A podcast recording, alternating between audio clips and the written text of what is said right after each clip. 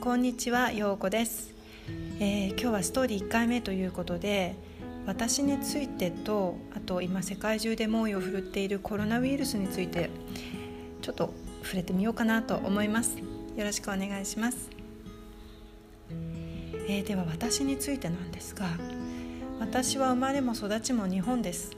でも現在は家族と一緒にドバイに住んでます。私の家族はにさいの娘がひとりとイギリス人の夫の 私,、えーとまあ、私のさんにんになります。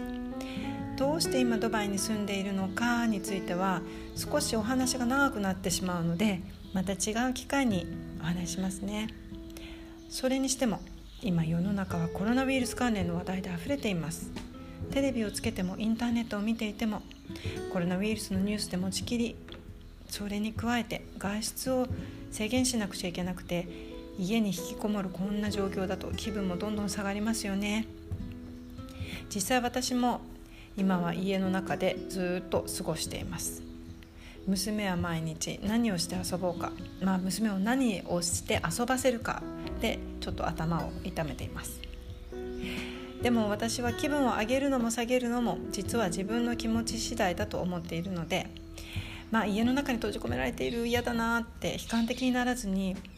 今家の中で過ごせるからこそこんなことができる、あんなことができると考えて何かできることを探してみてはどうかなって思っています。家でお仕事の人は堅苦しいスーツを着て出かけなくてもいいですし、休み時間には自分のお家ですから手軽にお茶もできますよね。スイーツかじりながらだって誰も文句は言いません。ちょっと空いた時間に読書やネットで楽しい情報を集めてみるとか、面白いビデオを見るとか、あと家族や友人とまめに連絡を取ってお互いの近況を知らせ合って時間を共有するのもとってもいいと思うんです。そんなこと普通の生活だとできないですよね。今このなんていうんですかね、家の中に閉じ込められて閉じ込められてっていうと言葉が悪いかな、時間がたくさんあるからこそできることってありますよね。私はというといちにちのろくわりは娘の相手をしていて、残りのよんわりはお仕事か家事の時間になります。夜子供が寝た後の時間は夫と一緒にテレビを見たりとか読書をしたりしています。基本的に在宅ワークをしている私のような方はあまり外出しなくても家の中で一日どう過ごすかに慣れているので、そんなにストレスになったりしないのかなと思います。あ、えーと、在宅ワークをしているって言いましたが、私は日本語講師をしていて英語の講師もしていて、えーと、基本的にインターネットを使って対面で、えー、直接会いませんが、例えば、えーと、オンラインネットワークを使って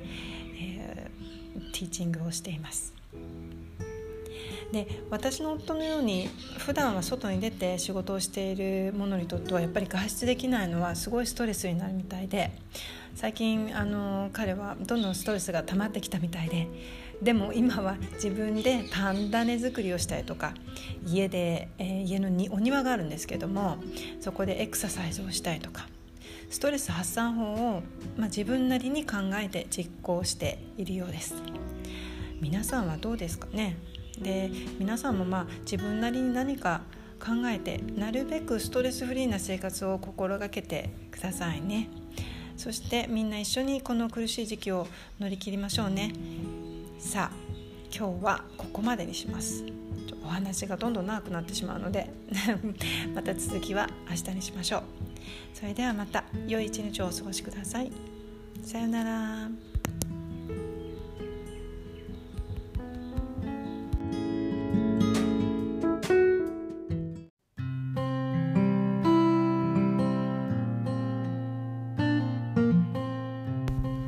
こんにちは、ようこです。それではまた明日って言ってからだいぶちょっと時間が経ってしまいました。ごめんなさい。えーと、今日は私がドバイに住むことになった理由と出産経験に関してお話ししようかなと思います。ドバイに来るきっかけになったのは夫がドバイで働き始めたという簡単な理由なんですが、当時私まだ日本で仕事をしていたんですね。で、一緒にドバイへはすぐに行かないでしばらくの間行ったり来たりする生活をしていました。で、そうこうしているうちに妊娠が発覚しまして、で出産は日本でと思っていたので夫と離れることにはなったんですけども、マタニティ期間から出産していちねんかな経つまでは日本を基盤に生活してたんです。でよく出産の時にはご両親の協力も得られるので里帰りする方が多いと思うんですけども、私の両親はもうだいぶ高齢だったのと場所が東京じゃなかったんですね。ちょっと地方だったもんですから、夫が日本へ帰国した時にもすぐに会えないなという理由から、私は東京で産後も一人で赤ちゃんと過ごす生活をスタートしました。実は出産後にたった一人で全ての育児をこなすっていうのを想像しただけでももう無理だなと思ったんですね。でまず数週間は動き回る体力がないということが後で分かったんですけれども、多分四六時中なく赤ちゃんと向き合って、朝も夜もなく、お母さんは授乳マシンとカスっていうのをどこでかで読んで、いやもう絶対難しいなって。でもう何が難しいかって、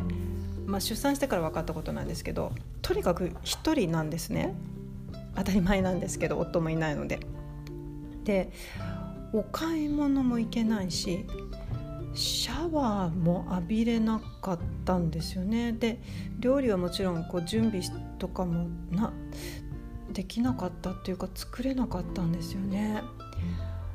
なんでそこまでできなかったのか、今思い起こすとなんでだろうって不思議なんですけど、本当にシャワーとか浴びれないんですよ。で赤ちゃんが寝てる間に、あ今チャンスだと思ってシャワー浴びてると、なんでですかね、あの幻聴が聞こえてくるんですよね。赤ちゃんが泣いてる。であこれはちょっと、まあ、ある意味少しノイローゼ状態になってるのか、まあ、それが通常の、えーと、出産後のそのお母さんたちのメンタリティなのかっていうのはちょっとわからないですけども、まあ、とにかく四六時中赤ちゃんと向き合ってるっていう状態でした。でえーとまあ、それは出産後に自分が経験して分かったことなんですけども、それでも妊娠している時から頭の中でそのシミュレーションはある程度出来上がっていて、私はとにかく手助けしてくれる方が必要だなということでネットでいろいろ探してみました。そうすると、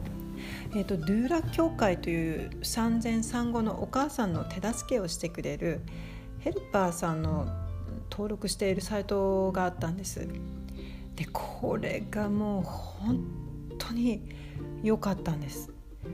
助けられました。もうこのサイトに出会